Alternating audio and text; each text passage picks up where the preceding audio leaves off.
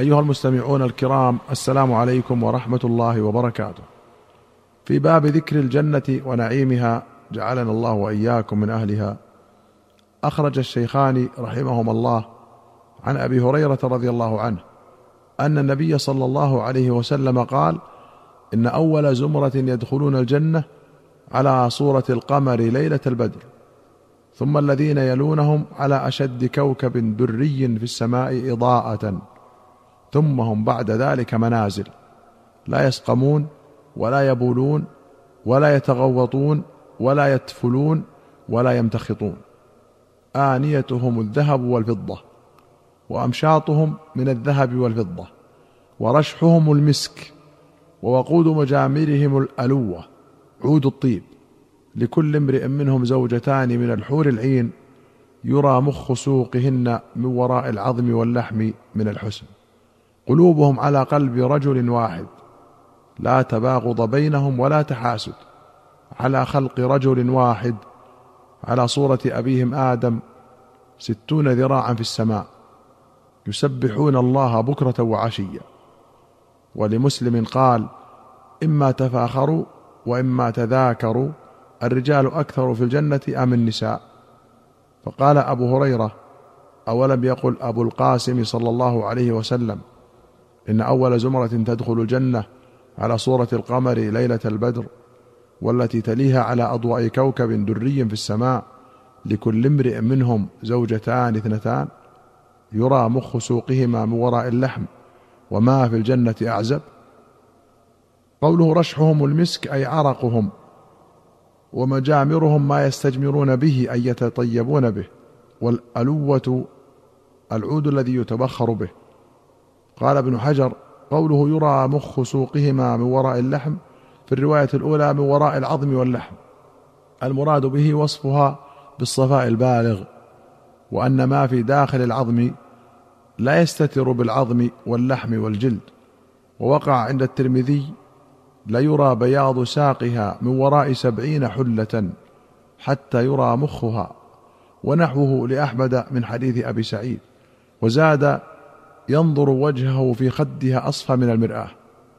قوله وما في الجنة أعزب؟ قال النووي هكذا في جميع نسخ بلادنا.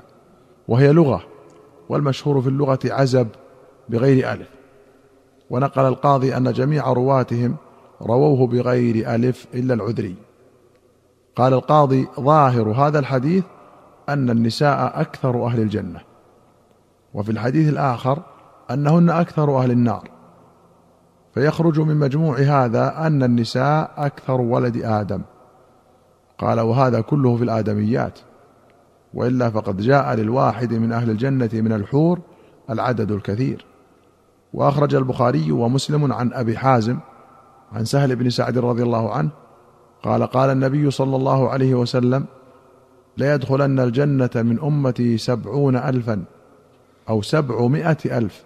لا يدري أبو حازم أيهما قال. متماسكون آخذ بعضهم بعضا. لا يدخل أولهم حتى يدخل آخرهم. وجوههم على صورة القمر ليلة البدر. وأخرج الشيخان عن أبي هريرة رضي الله عنه قال سمعت رسول الله صلى الله عليه وسلم يقول يدخل الجنة من أمتي زمرة هم سبعون ألفا بغير حساب.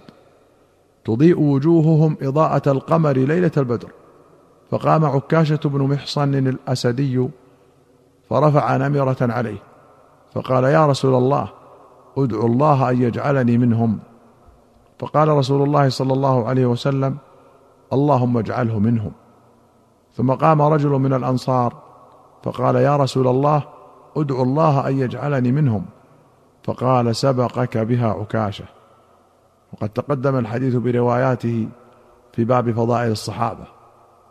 وأخرج مسلم عن أبي هريرة رضي الله عنه قال قال رسول الله صلى الله عليه وسلم يدخل الجنة أقوام أفئدتهم مثل أفئدة الطير. قال النووي قيل مثلها في رقتها وضعفها كقوله أهل اليمن أرق قلوبا وأضعف أفئدة. وقيل مثلها في الخوف والطير أكثر الحيوان خوفا كما قال الله تعالى إنما يخشى الله من عباده العلماء وكأن المراد قوم غلب عليهم الخوف كما جاء عن جماعات من السلف في شدة خوفهم. وقيل المراد متوكلون والله أعلم. وأخرج البخاري ومسلم عن أبي هريرة رضي الله عنه أن رسول الله صلى الله عليه وسلم قال من أنفق زوجين وفي رواية من أنفق زوجين من شيء من الأشياء في سبيل الله نودي من أبواب الجنة. يا عبد الله هذا خير. فمن كان من أهل الصلاة دعي من باب الصلاة. ومن كان من أهل الجهاد دعي من باب الجهاد. ومن كان من أهل الصدقة دعي من باب الصدقة. ومن كان من أهل الصيام دعي من باب الريان. فقال أبو بكر الصديق رضي الله عنه يا رسول الله ما على أحد يدعى من تلك الأبواب من ضرورة؟ فهل يدعى أحد من تلك الأبواب كلها؟ قال رسول الله صلى الله عليه وسلم نعم وأرجو أن تكون منهم يا أبا بكر. وفي رواية قال من أنفق زوجين في سبيل الله دعاه خزنة الجنة كل خزنة باب أي فلها لم.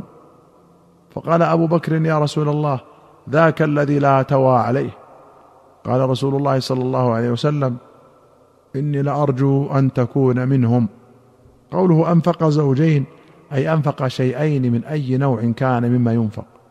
وقوله أي فل هلم بمعنى يا فلان تعال والتوى الهلاك والخسارة والضياع.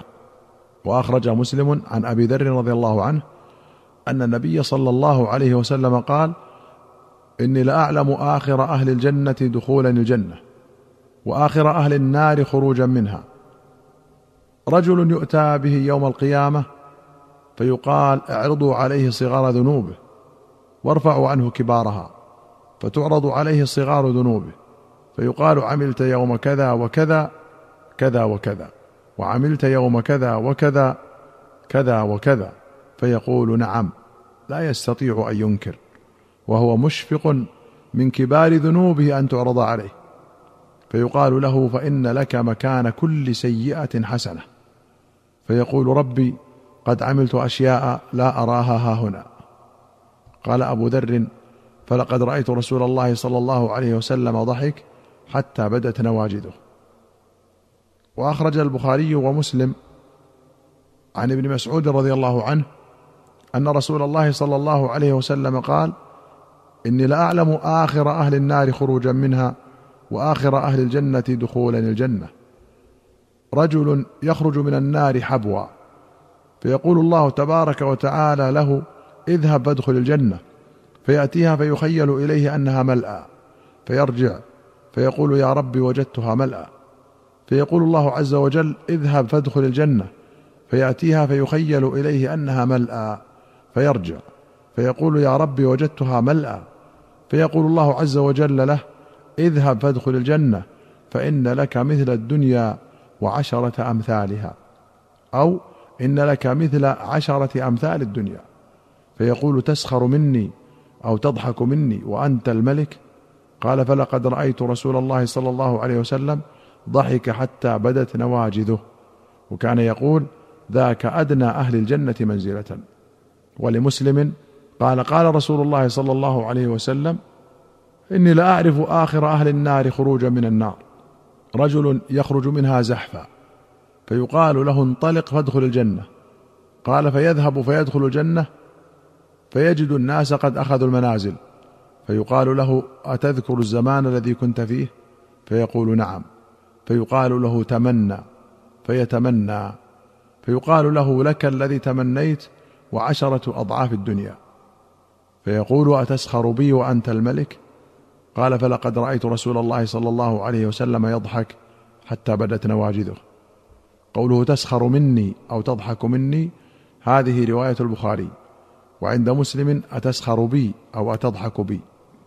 قال النووي هذا شك من الراوي. هل قال أتسخر بي أو قال أتضحك بي؟ قال واعلم أنه وقع في الروايات أتسخر بي وهو صحيح. يقال سخرت منه وسخرت به. والأول هو الأفصح الأشهر وبه جاء القرآن.